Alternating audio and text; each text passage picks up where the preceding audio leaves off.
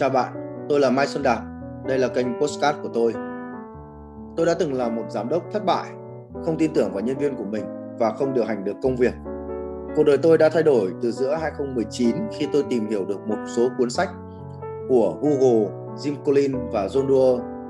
Từ đấy tới nay tôi đã tập trung vào công việc tìm hiểu và nghiên cứu về OKR là một ờ, công cụ quản trị tương đối là mới. À, trong kênh postcard này tôi sẽ nói về những cái điều mà tôi đã trải qua, những kinh nghiệm mà tôi đã học được trên cái con đường làm giám đốc của mình. Hy vọng rằng các bạn sẽ tìm được những kiến thức hữu ích, những chia sẻ hữu ích để có thể giúp doanh nghiệp mình uh, hiệu quả hơn. Và quan trọng là chúng ta có một cuộc sống công việc hạnh phúc hơn. Thay vì uh, cảm thấy khó chịu với công việc của mình chúng ta sẽ yêu quý công việc. Đấy là điều tôi mong mỏi.